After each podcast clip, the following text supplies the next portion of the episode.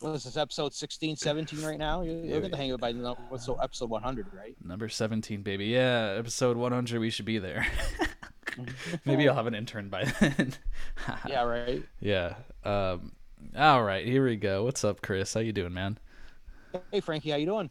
I'm doing well. Well, um, so you reached out to me via email, so um, here we are, and you, you have you have I think among one of the cooler careers of the people that I've spoken to so far. So you commentate for sports. Yeah, uh, my official position, I'm the sports director at a commercial radio station in northern New York.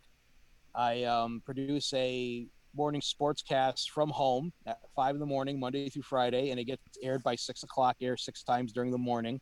So a lot of uh, we're, we're early mornings. Plus, I got to get my kids on the bus. They get on the bus at six forty-five in the morning. So, so I'm up, you know, a lot before a lot of people. Um, so I, I do that, and I do play play for a lot of local high school and college sports. Um, during the fall, it's soccer and football, and I also do play play for a Division three NCAA football team where I live. Um, college hockey, high school hockey, high school basketball in the winter, and then baseball, softball, and lacrosse on the radio throughout the year. So I'm busy for ten months throughout the year. That's all of the um, sports, um, Chris. All of them. I, I've done. I've done. I've done track and field updates before. Um, I've done. I did. I worked for an internet company way back when when they did volleyball. I did like four volleyball games. Never again. Uh, there's there's too many stats to keep track of because I like to keep stats, my own handwritten notes. There's blocks, kills, sets, whatever they call it, and it's thank goodness they have computers to keep track of that now. So um, those are three that, too that, many that, statistics for me.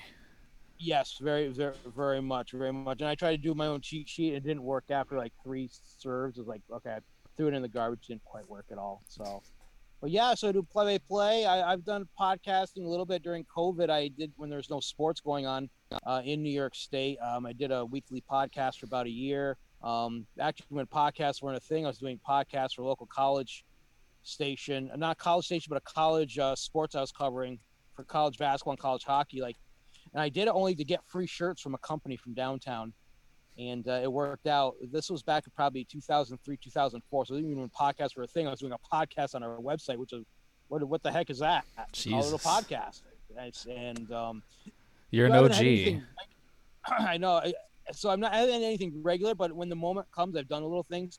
Plus, like for a year, excuse me, I did a podcast for the college football team that I did for one season, but it just got to be too much to do because I have other responsibilities.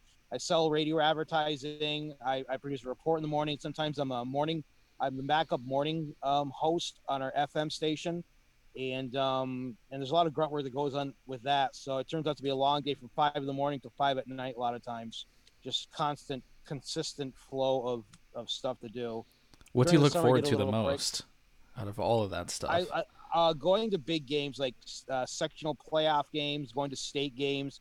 I've covered a couple state championship games. I freelanced for New York State as well, doing play-by-play for the um, state basketball championships, which are held in Glens Falls, New York, which is just north of Albany. Uh, 8,000 seat arena.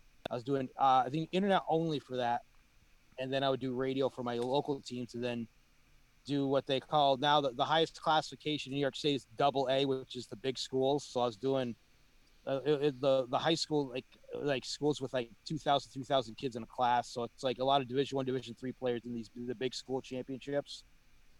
So um, that that was pretty fun. You know, freelance for the high school hockey championships. I've done some audio, uh, video feeds for our local teams up here for sectional play as well. So I'm doing it for the last 21 years up here actually doing play by play for sports, along, along with the three years I did in college. I've been doing play by play for almost 25 years now, um, from a local sports standpoint. Um, I did do I did cover a Division One women's Frozen Four women's hockey in Connecticut a few years ago. So that's kind of the highest point I've been mm-hmm. um, so far in my career covering something. Oh, that's sick. Have you ever commentated for a, a, football game and one of the players goes on to become an NFL player? Yes, matter of fact, um, if you remember Brian Leonard, who played at Rutgers and played for the mostly the Cincinnati Bengals. Uh, I started with the St. Louis Rams. My first year broadcasting high school football, he was a senior at a local high school. He set about eight New York State records with points in a game, touchdowns in a game.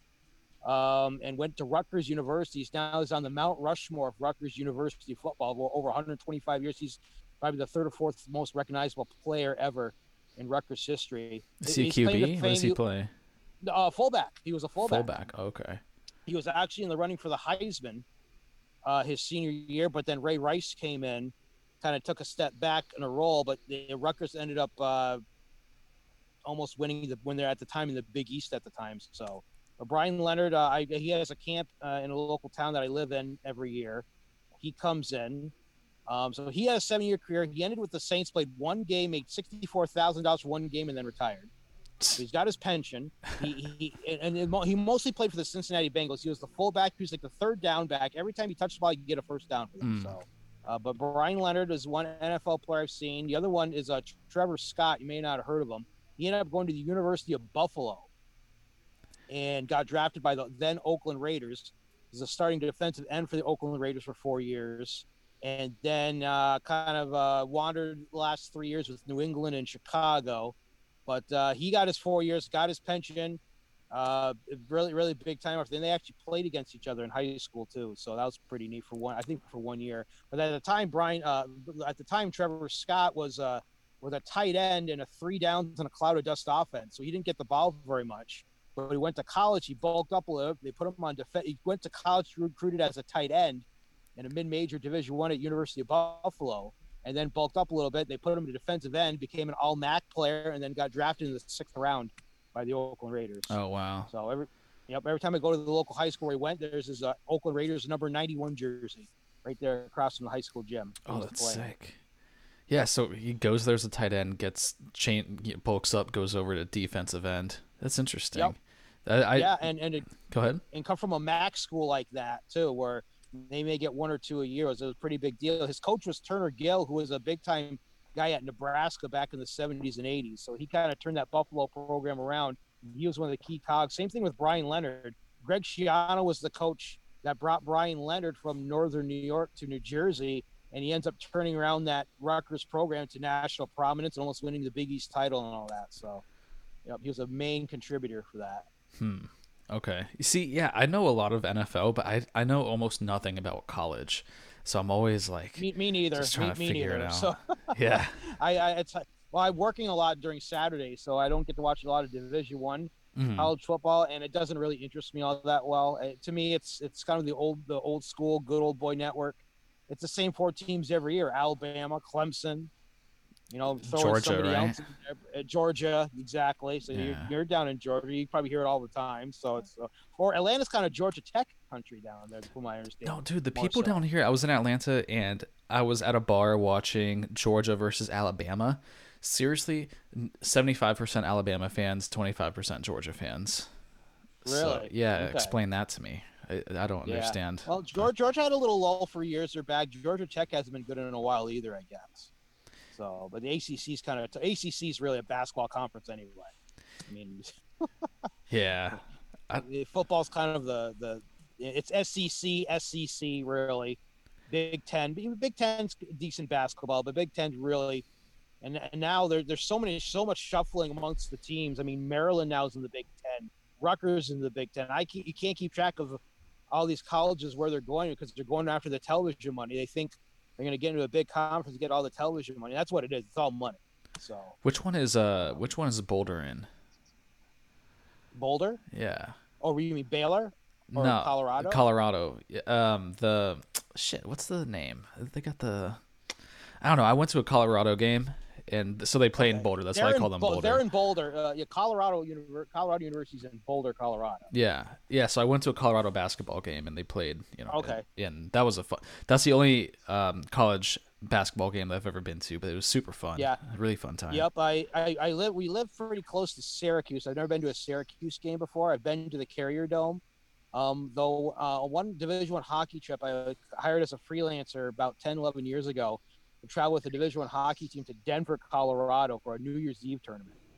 Oh, that must have been sick. The, the, the, the, and the Denver University is a pretty prominent Division One hockey program, and they play in the same arena as the Division One basketball team, which isn't very good.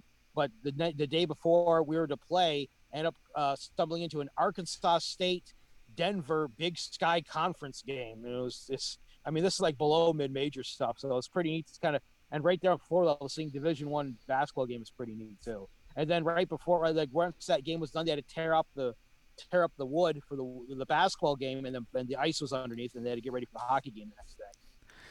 So when I go when I go to sporting events, I I love sports so much, but the most frustrating thing about sporting events for me is that I can't really see anything. So what would you how do you attack that?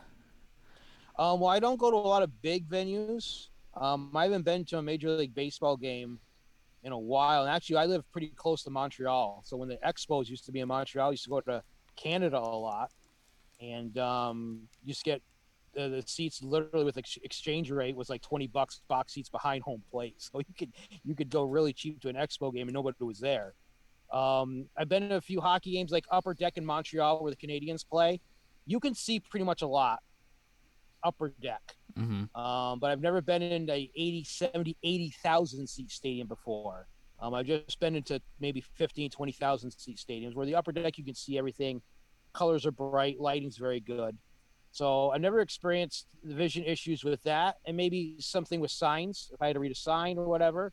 But if I'm going to a big game like that, I'm not broadcasting it, so I don't. There's no uh, pressure for me to see see the numbers, and for, for me, seeing the numbers is okay. Seeing the last names, no way. So it's, it's always going by the number on the jersey instead of the letters. Numbers are easier to read from a distance than numbers. Right, and then you can memorize the last names, right? Like you could put the last Yes. names with the numbers. Yeah. Exactly. That's what I do when I broadcast. You get like in hockey, you get a line chart. You get four forward lines with three each, and then two, uh, three defense pairings. So you kind of know, okay, if 10 and 11 and 12 are on one line, and you see 10, 11 in the ice, well, the other guy has to be 12 unless the coach changed it. So kind of in your mind as you're going process of elimination, you're doing play by play, especially a game like hockey. Basketball's a little easier because usually four level, five guys on each side, pretty easy. Mhm. Always have a cheat sheet in front of you and a score sheet. Football can get a little tricky.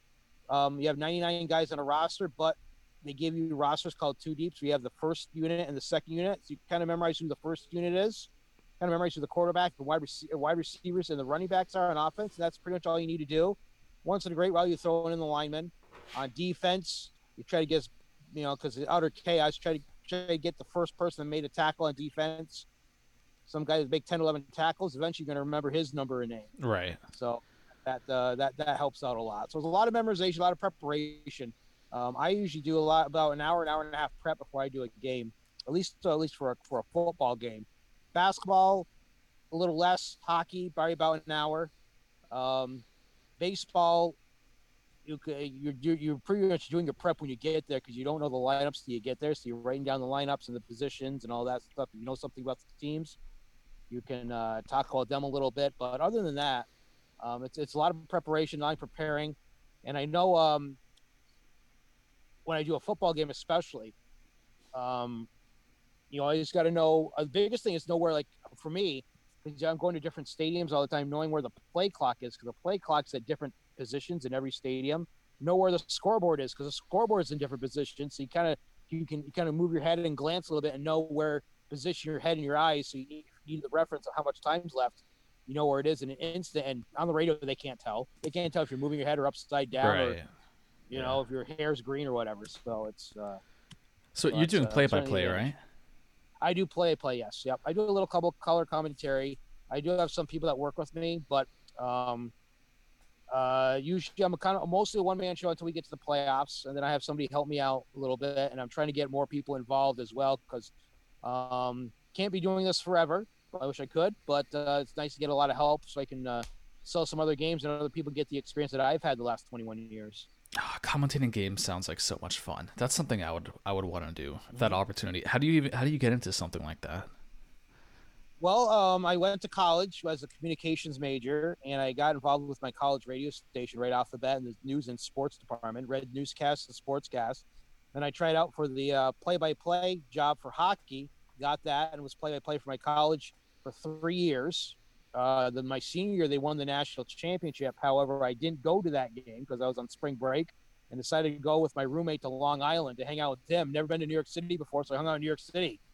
So I did that instead of going to the national championship. They ended up winning the national championship. That was pretty fun. They were a pretty good team back then. Mhm. And then I got involved with basketball, and I didn't know much about basketball until I went to college. I didn't know about one and ones and seven fouls, you get shot and all that. So kind of learned basketball while I was in college. And my college didn't have, I think I did one soccer game. I let other people do it, but I kind of oversaw it. There's two people in my department that were that knew more about soccer than I did. So you want to do a soccer game, go right ahead. So during alumni weekend, everybody was happy. So I didn't get to do soccer until when I started my commercial career. But um, my college didn't have baseball at the time, so they they just started softball. So I started doing softball games, college softball games for a little bit. Then eventually, when I got to my commercial station, I learned soccer and I learned lacrosse, and I knew nothing about lacrosse either. So um, I learned it from a baseball guy too. So just kind of the generic stuff. Every year the rules change, uh, and like men's lacrosse, boys lacrosse, and girls lacrosse too. Which if you've seen ever seen women's or girls lacrosse, nobody knows the rules. It, it's it's, to- it's totally ridiculous. And a matter of fact, one rule back in the day, about 20 years ago, te- technically in girls lacrosse, there was no out of bounds. So you could like start a game in Atlanta and be in Tallahassee and still be in bounds. I guess it was just a mere suggestion. But Oh now there's an out of bounds, a little more structure, a shot clock. Um, the Division One game is pretty exciting, but I get like do some lower level high school across, and it's kind of slow paced. They kind of milk the clock. Before there was no shot clock, so a team could get up seven, eight goals by halftime and just hold on to the ball for 25 minutes till the end of the game. So now they kind of I don't on understand how you have a sport like that and not have simple rules like no shot clock well, or no it's, out of it's bounds. the evolution. It's the evolution when uh, teams are feeling these strategies and they build rules to uh, to uh, make the game a little more pleasant to watch. Now, now men's lacrosse has a 90 second shot clock, which never did because in men's lacrosse, um, you used to get up by four or five goals in the fourth quarter and they just hold the ball for seven minutes. They just pass it around. It was just like it was ridiculous. You knew what they were doing, but now they have a 90 second shot clock in uh, men's lacrosse. If it hits the post, I think it resets to 60. Um, I feel like in something like that though, you bounds- could look at other sports though. Look at something like Yep. basketball and then take Mhm. their shot clock rule and then just be like, well, if I mean if Oh, they're the- up the by five the- points, they're gonna. Yeah, the, the shot clock saved that sport back in the 50s. It, it literally saved the sport because they you they're starting to get games like 10 or the 60 minute games are like 10 8 because people just holding on to the ball all the time. really. You know, and and they didn't have a shot clock in college basketball for years. And I can't imagine. You know why, why? Why would you want to shoot the ball? when You get a lead. Why would you want to give up the ball and shoot the ball all the time? And there was no three point line either. So, I I think basketball's gotten a lot better with the rule change. That's the one sport that is more. I watch an old basketball game from the 70s and 80s, and there's no shot clock. How can that be? I mean, I'd get a lead and kind of milk the clock for 10 minutes, not let the other team have the ball. yeah. So, but I guess it's you know, shoot, shoot, shoot. I guess, and when the three the three point line really encouraged basketball players to shoot, and I think it's br- br- brought basketball to another level, especially when it came about in the college game in the mid '80s, and it just I, it's much better. Basketball's, a, and I'm not a big NBA. I haven't watched an NBA game in 25 years. I, I'll watch some college, but I like watching high school basketball a lot more than anything. So I think it's a more of a more of um, a natural it's more the game is more natural when it comes to it. It's not a lot of dunking. It's not above the rim. right. So and then you get so like high school girls basketball is pretty fun. We'd get two high level girls basketball games they're pretty intense too. So they're they're, they're fun to watch. Yeah, something about basketball can get really intense. Basketball Yep. gets intense. NFL, dude, NFL playoff games are, are my favorite thing to Yeah. watch. And in, bas- in, in basketball, it's funny because now they have the kind of the Dean Smith way where you uh, intentionally foul at games to try to get back into a game. You could have 18 seconds on the clock. It takes 10 minutes of real time to play the last 18 seconds of a basketball game because they're Yeah. fouling each other every time. Yeah. So it's that's what frustrates a lot of people about that, but that's the way it kind of has progressed over the last 30 years. They, they, they to stay in the game, you intentionally foul and then you get your free throws to stop the clock. Yeah. Yeah, it's kind of a workaround against the rules, but it's it's been accepted in the sport, you know. It's what everybody does. And in the NFL, obviously, the last 2 minutes of a game can take 30 minutes easily. It happens all the time. Mhm. So Yeah. Did did you watch uh, did you watch that that game last year Buffalo uh, was yeah, Buffalo versus Kansas City Yes. Yep. championship or Too divisional many round? seconds left. Too many seconds on the clock. I felt so bad Jeez. for for Josh Allen, man. He, he had that game one with 13 seconds left, and then Mahomes came down the field and got them that field goal. And Aaron Yeah. Rodgers probably could have done it in eight seconds. He does it all the time. I can't stand Aaron Rodgers. I can't stand Green Bay. Green Bay has Yeah. ruined my as a Cowboys fan. They've ruined my my season too many times. Well, you had the, the divisional game with the pass that was incomplete, and then Dez um, Bryant caught it, but whatever. Yep, Yeah. yep, yep. They that was the best team they had. And that was when Tony Romo was actually healthy for a full season. You know, so Yeah, very rare. Yeah, I mean, he he must uh, he must not get up very well in the morning. He has a bright smile on his face every time, but he's had his spleen. I I know he's had like both rib cages broken. The He rib his back- cages, he's had uh, herniated discs in his back Yeah. multiple times. Didn't he get a spleen? I don't. Didn't he get a spleen severed or something too, or something stupid like that? I don't know. But I know the rib cages were the big thing. His shoulders, the rib cages. I mean, He's had everything. I don't want to. Yeah, I don't want to. You know, debate how many painkillers he takes, but I'm sure he's he's uh he he's he gets up he gets up a little gingerly in the morning, even in his retirement. So I'm happy that he's commentating now. He's he's such a good. Now he finally gets the respect of of his peers because everybody was always talking mad crap about Tony Romo. well, he was he was over, and I, I know this from a broadcasting standpoint. Being in a booth, he, he, he's he's trying to. I, I don't think he really meant to. He's kind of over talking Jim Nantz, and now Jim Nantz is kind of adjusted to his style a little bit. It, it bugs people that he starts predicting plays, and he's hundred percent right. He see, reads the defense, and he's like plague out there. So it's so um, fun. he- he- and then when he kind of focuses and calms down, he's really good. He has those moments where he gets really excited. He starts talking too fast, and he, and he talks right over Jim Nantz. But I think they've gotten a lot better over over the years, and that's one thing I try to teach a little bit in broadcasting. You know, let the play-by-play guy finish his thought, then you can start talking. In football, especially in football, it is such driven by the color commentator, not the play-by-play guy. And I do football by myself.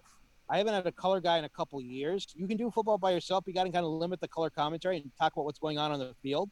But with the especially in radio, uh, tel- television especially, television is geared towards the color commentator, John Madden, Tony Romo, Phil Simms, whoever it is. Mhm. and the the play-by-play guy's just there to kind of drive the bus a little bit, you know, and Keeps it uh, going forward. You know. Yeah. yeah, yeah. But you get some of the good play-by-play guys that know when to talk, um, you know, know their moments. You, you just you, you don't interrupt the play-by-play guy's moment. Where I think in the early on, Tony Romo would inter- integrate a little bit here and there a little too much, but I think he's learned. I'm sure he gets coached by the people at CBS and other people how to improve. Certainly. I, I, and I can tell some improvement into when he can interject, when he can't interject. They've and, and they and, and it's been like this for years. They give the color commentators of football their little segments beginning a little bit, you know, kind of get the, get their all their thoughts out of their mind. Tony must have like 20 million thoughts, and I'm sure there's probably eight, eight, 80 out of 100 pages of notes he doesn't use during a game because you always have to over prepare for stuff. yeah. So he wants to try to get all that 100 pages in the broadcast. You just can't do it.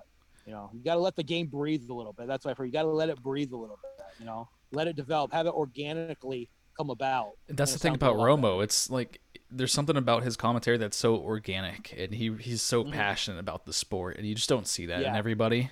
And I think Yep, that's yep. that's a big issue in commentary. There's a lot of Yeah. bad commentary for NFL nowadays, especially those Yeah. those early Sunday 1 p.m. games. There's a lot of bad commentary, man. Well, they stick the sea crew going over to to uh, England for the Jacksonville, you know, Jets games. So, yeah, um, and and I and I'm afraid, and I know I think the NFL is regretting the Thursday night football package. I think it's gone way too diluted.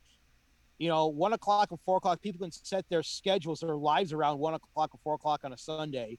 Sunday nights become the biggest thing. Monday night means absolutely nothing. I don't care what ESPN says. I mean, it's absolutely nothing these days because they get crap games. they're not fun. And Thursday night's just too. And Thursday night is just too much. I don't even unless the Cowboys are playing. I don't bother with the Thursday night game at all. Really, it's and Monday night especially. It's I watch football one day and that's it. It almost gets too much.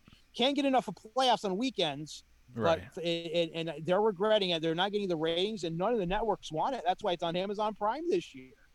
No, Which none of the networks want to deal with it. Uh, Thursday night football. Yeah. I believe, or yeah, it, yeah. it is. I believe it's, It's exclusive, exclusive, and and it, if they want to go with a streaming service, that's fine on Thursday night. I think that works because none of the networks want anything to do with it because it takes up their Thursday night lineup of you know whatever shows or dramas they want to produce. I mean, it may make big money from a advertising standpoint, but they, I think they football is a, is a cash cow, but if they dilute it, it beca- may become less of a cash cow for the networks.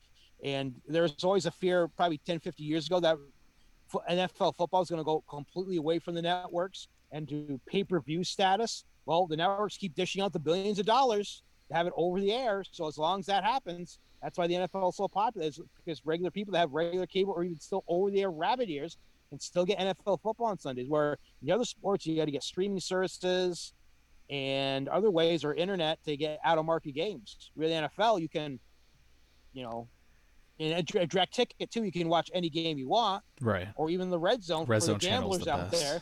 Yeah. Yeah, the red, zone is you go watch every single. That's for gamblers. It's not really for football fans. I like to watch a football game and start to finish and kind of the strategy. That red zone's just for gambling. Red It- Zone it- channel is it- for gambling and for fantasy football.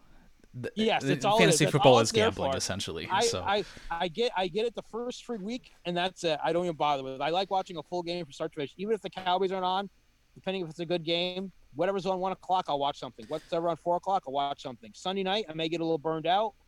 Okay, But we'll here's see. the one thing about Red Zone Channel football? is, is Red Zone Channel. There's no commercials, so you don't get to deal with all that stuff. exactly. Yeah, They do commercials a little bit when they're when they they have to throw in, or they do do the like the don't they uh, slide in they'll do like a uh, like a like, drop-ins. like a picture in picture or something. They'll Yeah. they'll do one little commercial once in a while, but it's not like if you're watching a full Cowboys game where you're getting these commercials right. after every kickoff or after every timeout or injury timeouts. That's that's what I like about the Red Zone channel. But uh, dude, Mm-hmm. if I could watch an NFL game, no time, uh, no commercials, and just watch it all the way through, I would pick that over Red Zone Yeah. channel. I stopped Yeah. doing fantasy Now, football. I can't do it anymore. It's too stressful. So I I maybe did it 20 years ago. I was in pools when I was in high school. It, it- the gambling part doesn't really. I'm more of a video game person than anything. I'll throw in Madden here and there a little bit. Um, other than that, I have uh, you know, a couple NES and Sega Genesis uh, emulators on my laptop where I can play old games for free and download them. mhm. So um, I know there's one uh, one website that you can download like uh, the NHL '94 platform, but they update it every year with their current rosters and teams. that's cool. So you can play like the NHL '94 game, but they're the 2002 rosters. It's pretty neat. They've done it with football too, with Madden for like Madden '98, 7, 98, some basketball, some baseball, but the hockey's the most fun. And the, someone's gone to the the someone's gone as far as doing like the KHL, the Russian Hockey League, the East Coast Hockey League, American Hockey League, and done all those ROM ROM hacks with the NHL '94 platform. It's crazy. So. Um, Yeah, only video game I ever got into was Madden, and this game called Rocket League, where it's pretty much soccer but with uh with bombs, and you gotta like hit the Okay. ball into the goal. yeah, Rocket League. FIFA is, you know, FIFA is really fun on the PlayStation. You know, the like the modern soccer games are really fun. And what I liked, I got the last one where I had like the women's teams, so I was playing the women's World Cup all the time. Um, you know, the USA and Canada. I like playing Team Canada a lot, but um, and now the latest NHL 22 game has the women's Olympic hockey teams, which is pretty neat. Yeah. So, See, if I liked, if I well, right now I don't even have the Xbox anymore. I left it down in Florida because I spent too much time on it. I was like, I don't want to be on Mhm. there anymore, so I just left it. right. Madden was it was just Madden, man. Ultimate Team. So I played a lot of Ultimate Team and I got hooked onto it. That's where you can buy and sell players on the auction block and then uh, Okay. Right. Dude, I didn't even really play Madden any. I didn't really play the game of football anymore. All I did was I just played the auction block, and then I started a team from like worth zero coins to millions of coins, and that was that was my whole Mm-hmm. Yeah, entertainment. one of my one, one of my favorite games I like to play, um, and I still do here and there. I still have an old PS2 Slim version in my bedroom, and when I get in the mood, I, I like playing College Hoops 2K5 because they don't make college sports games as of now anymore because of the license agreement since 2010.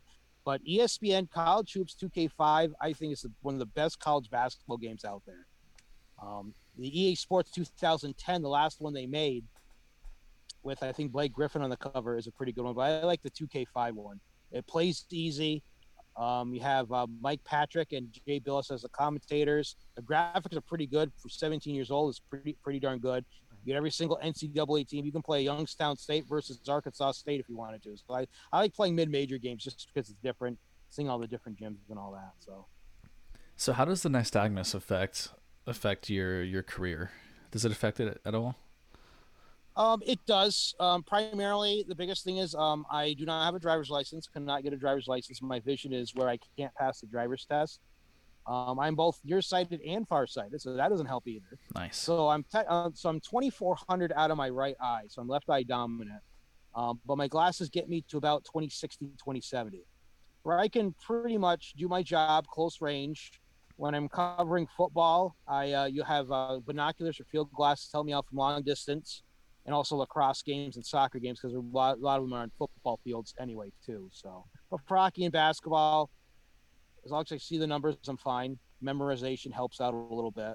But the biggest thing is getting to and from work because I can't drive and I live out in the middle of the woods.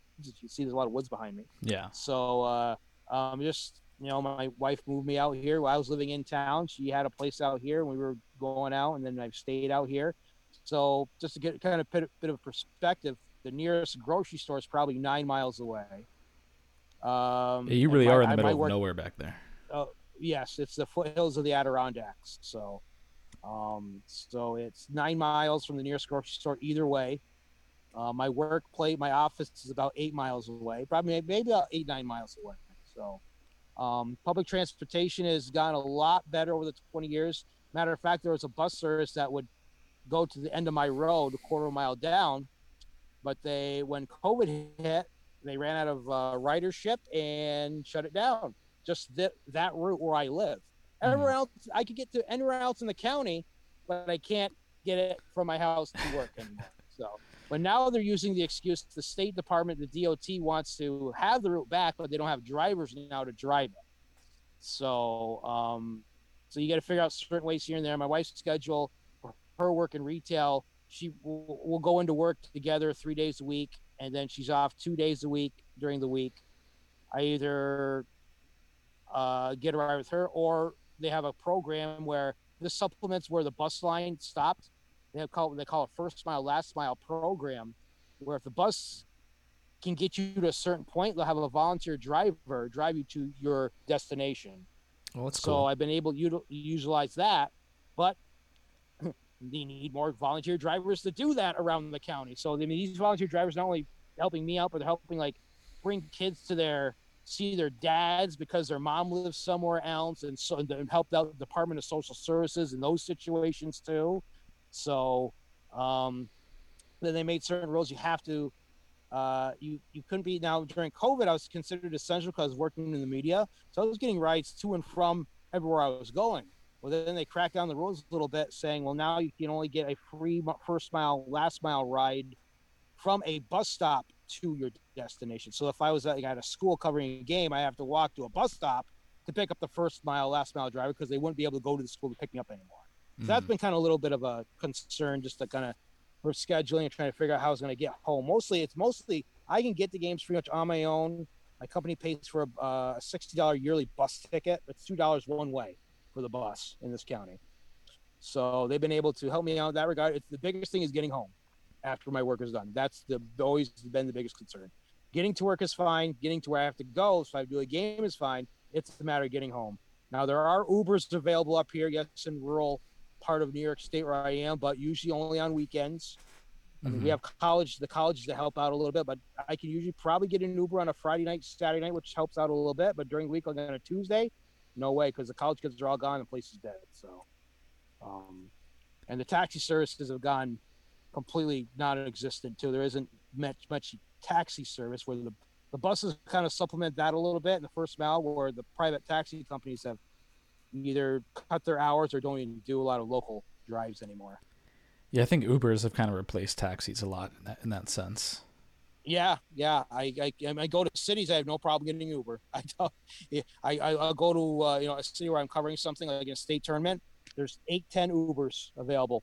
Who wants to come get me? Help me out, you know. So, and it's relatively cheap too. It's usually cheaper than than the private taxis. There you go. There you go. Yeah. Yep. And do you, do you have children too? Yep. Uh, my stepson's 17. He's gonna be a senior next year. And I have a daughter that's nine. So they just finished school up this week. So would you say that having nystagmus um, and having children, do you think that nystagmus affects that at all?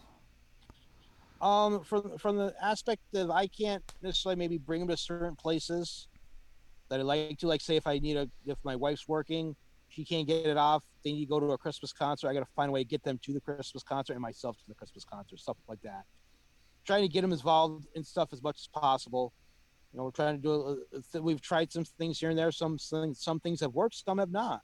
So I just want to have them have give them the best advantage I can to get them involved in things outside here because we have to drive to everywhere we need to do. Mm-hmm. There's no, no, there's no playground walking distance. There's no school walking distance. There's not a store in a walking distance. So it's every time you, you got to drive somewhere to do something. We try to plan out ahead as much as possible and go from there and see what they're interested in. Try to do the best we can to accommodate that. Let's say let's say Tesla ever gets to fully self-driving, which I think they're pretty much at right now. But like let's say they're pretty proven and they have like a good tra- track record of it. Is that something that you would ever consider? Yes definitely. I don't know my wife would allow me to do it, but but you got to get a license. Either, yeah, you, you, I don't know what the license. I guess there's still other things. Yeah, you would have. Yeah, to... you have to get a license to be do.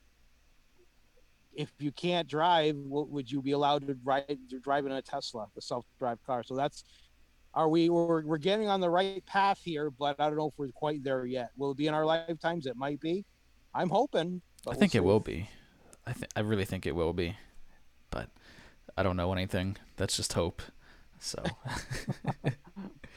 um, okay. So, how, like the nystagmus in, in your childhood, how did that affect your childhood? How did you find out about it? You know, like what were your parents' reactions?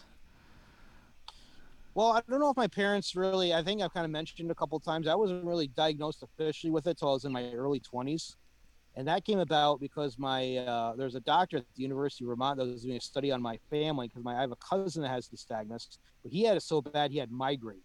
So they did a study on the, the effects of that with migraine. So being part of the family lineage, we took some blood tests, the family tree stuff, and all that.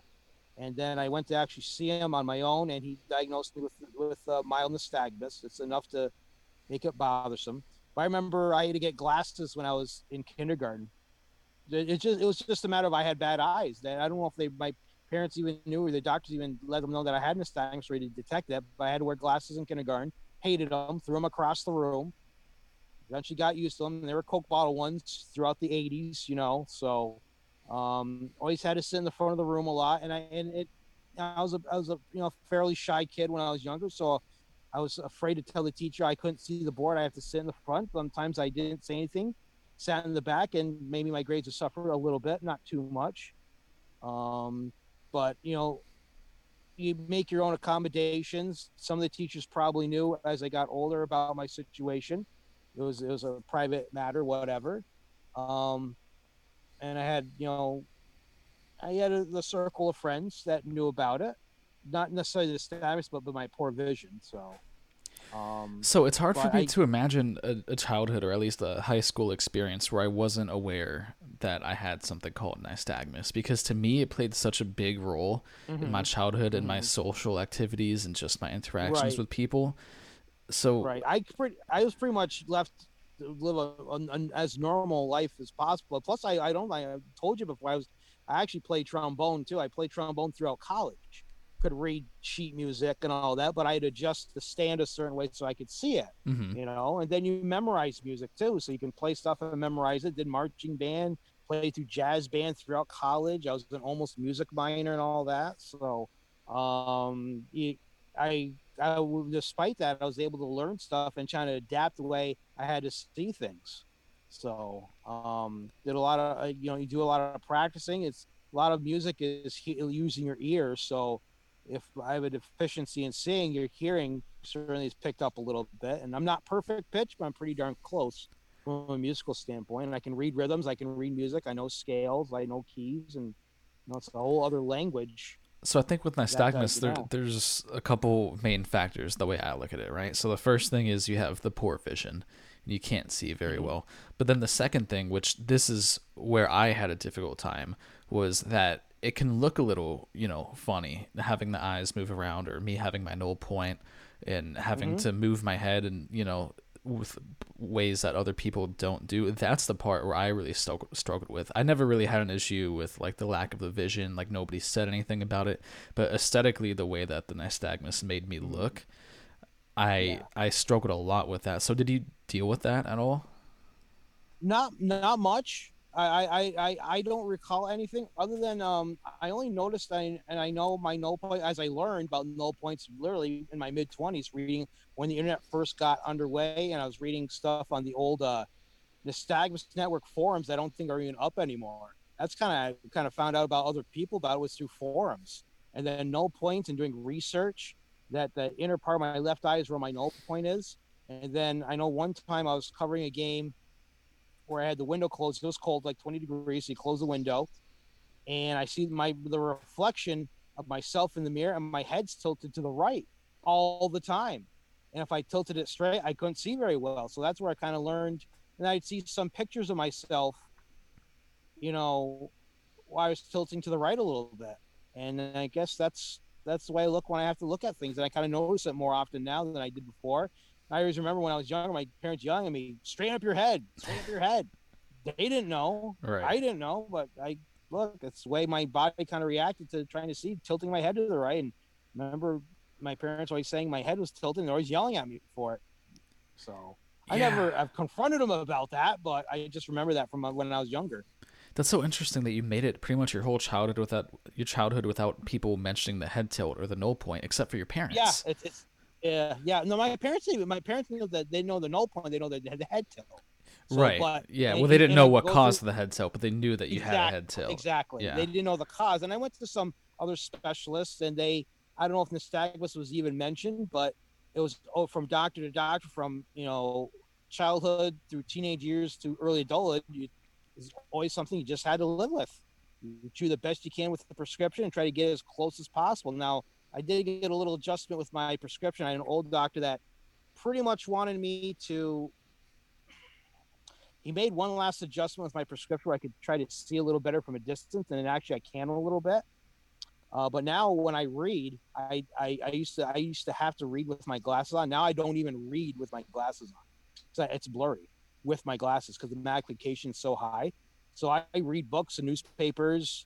Um, sometimes not so much computers because of the screen, but when I'm reading print, I take my glasses off when I read now.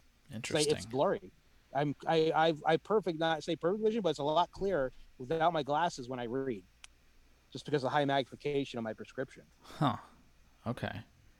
Yeah, I've never and a lot of of, that. times, yeah, and a lot of times, um, when I'm covering a football game with my field glasses, I'll have my glasses up like this, and then I'm doing the field glasses, doing play by play, and then I'll just kind of do the little trick and boop like that, put my glasses down so I can read something from a near distance or whatever. So I'm like glasses are up and down, up and down like this the whole yeah. time uh, during a game. So. yeah. Okay.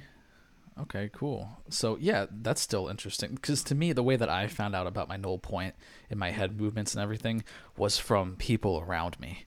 They would always, uh, it, it would not always like it's it's always like a select few amount of people, but they seem to make the most noise about it. Like ninety nine percent of the people can be cool, and then you could have one percent of the people who are just obnoxious about it.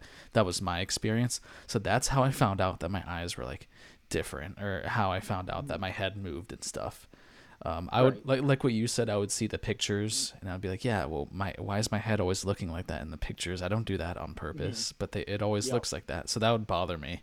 But I've never. Uh, it's interesting, yeah. So you, you didn't have students or peers say anything. It was pretty much just your parents when it came time to take pictures.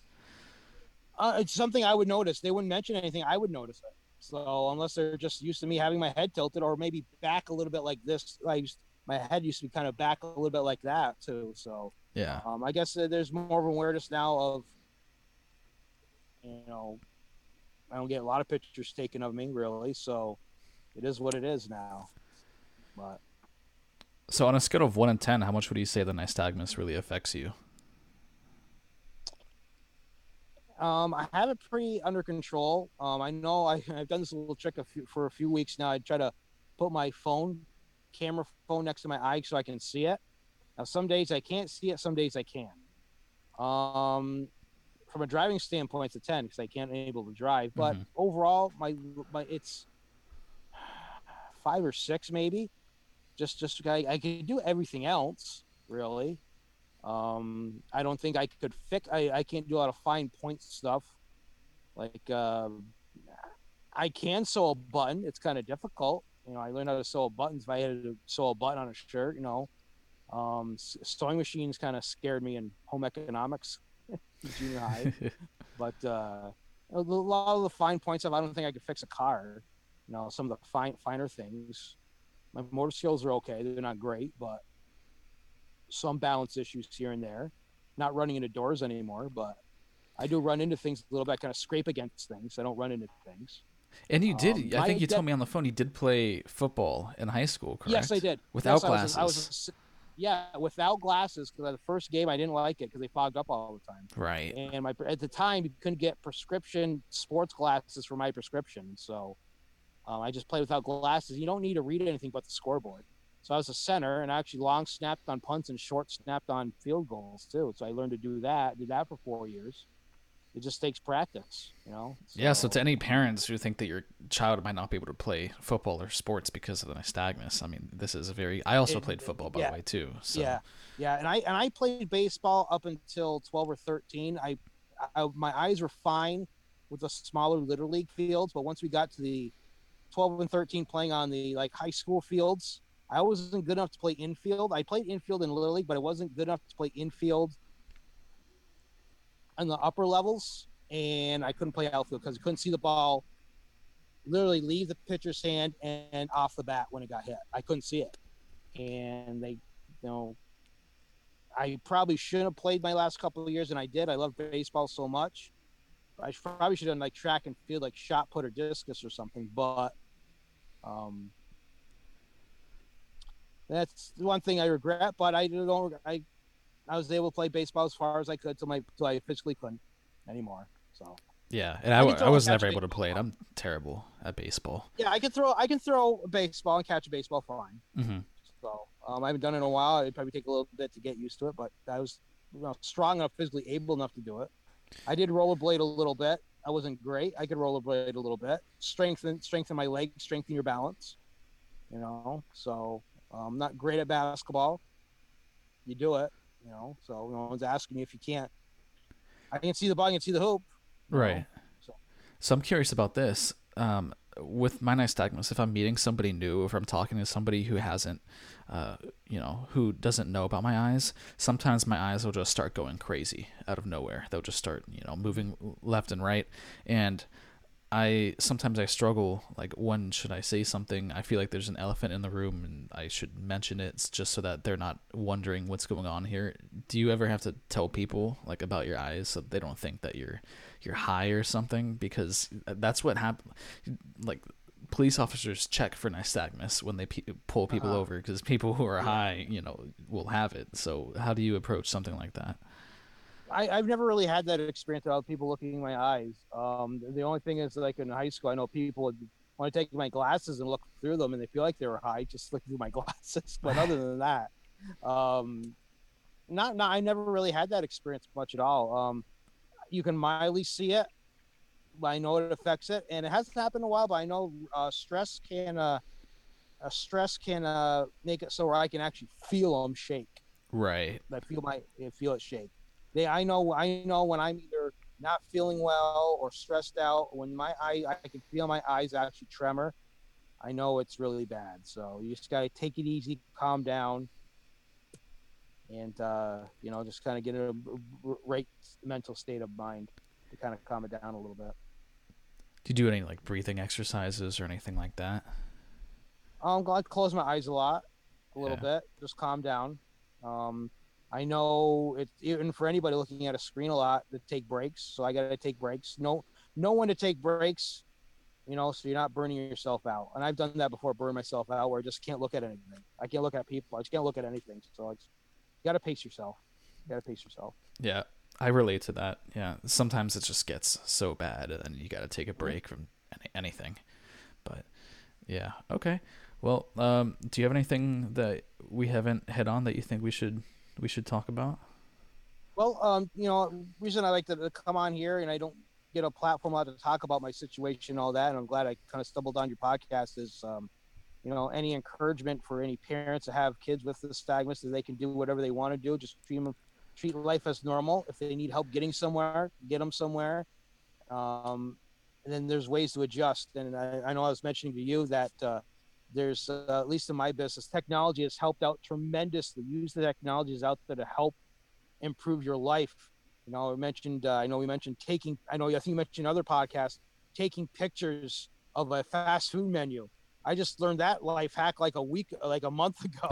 I, why have I doing this for years? And it's helped out tremendously too. So, you know, use your, uh, this technology to your advantage. You can do whatever you want. Know your limitations, but don't uh, limit yourself. If there's something you want to do, try to work it out. Technology, there's ways through technology to help you out these days where there wasn't 25, 30 years ago. So um, that's what I would encourage. Anybody with nystagmus, you know, try to find your comfort zone there. If you have to live in a city, live in a city. You can, eh, there's no one, no one says you can't live. No, there's no one that says you can't live where you want to live. So, you know, just, you just got to figure out the proper ways to adjust, get us a good support staff and you'll be just fine. Mm-hmm. And just to add to that, I like what you said in terms of the parents uh, putting limitations on their children. It's so important not to put limitations on them. Let no. let them figure out for themselves what they can and what they can't do, what they're comfortable with. Mm-hmm. You should. I I think it's very important to let them figure it because you could put limitations on their child on that don't need to be there. I've I've seen it all the time where parents will tell their kids that they can and can't do things because of their eyes or something like that. And it's mm. like, well, they actually can do it. You just haven't given them the opportunity to try and do it. But you'd be surprised what we can actually do. So that's what mm-hmm. I would add to that. Yep. Yep. I've, I've seen too many people uh, with other uh, other disabilities, I guess, uh, not get to their full potential. And I've seen some people that are completely healthy that don't get their full potential either. So yeah, um, it's you know I, am doing just I'm ha- kind of happy where I am right now in life, and uh, just keep doing what I'm doing. I'm teaching a class in sports broadcasting at a local college too, so I picked up that side gig last semester. So uh, you know, just keep busy man. Along. You're doing a lot of stuff. Yeah. busy stuff. Yes. Yep. Um, all right, Chris. Well, I appreciate you coming on and talking to me, man. Thank you. Of course. And uh, anybody who's listening, I appreciate you listening. If you made it this far, appreciate you guys. And this has been episode 17. So, yeah, we'll be back with episode 18 next week or whenever the hell that happens. So, yeah. All right. I'm going to stop this.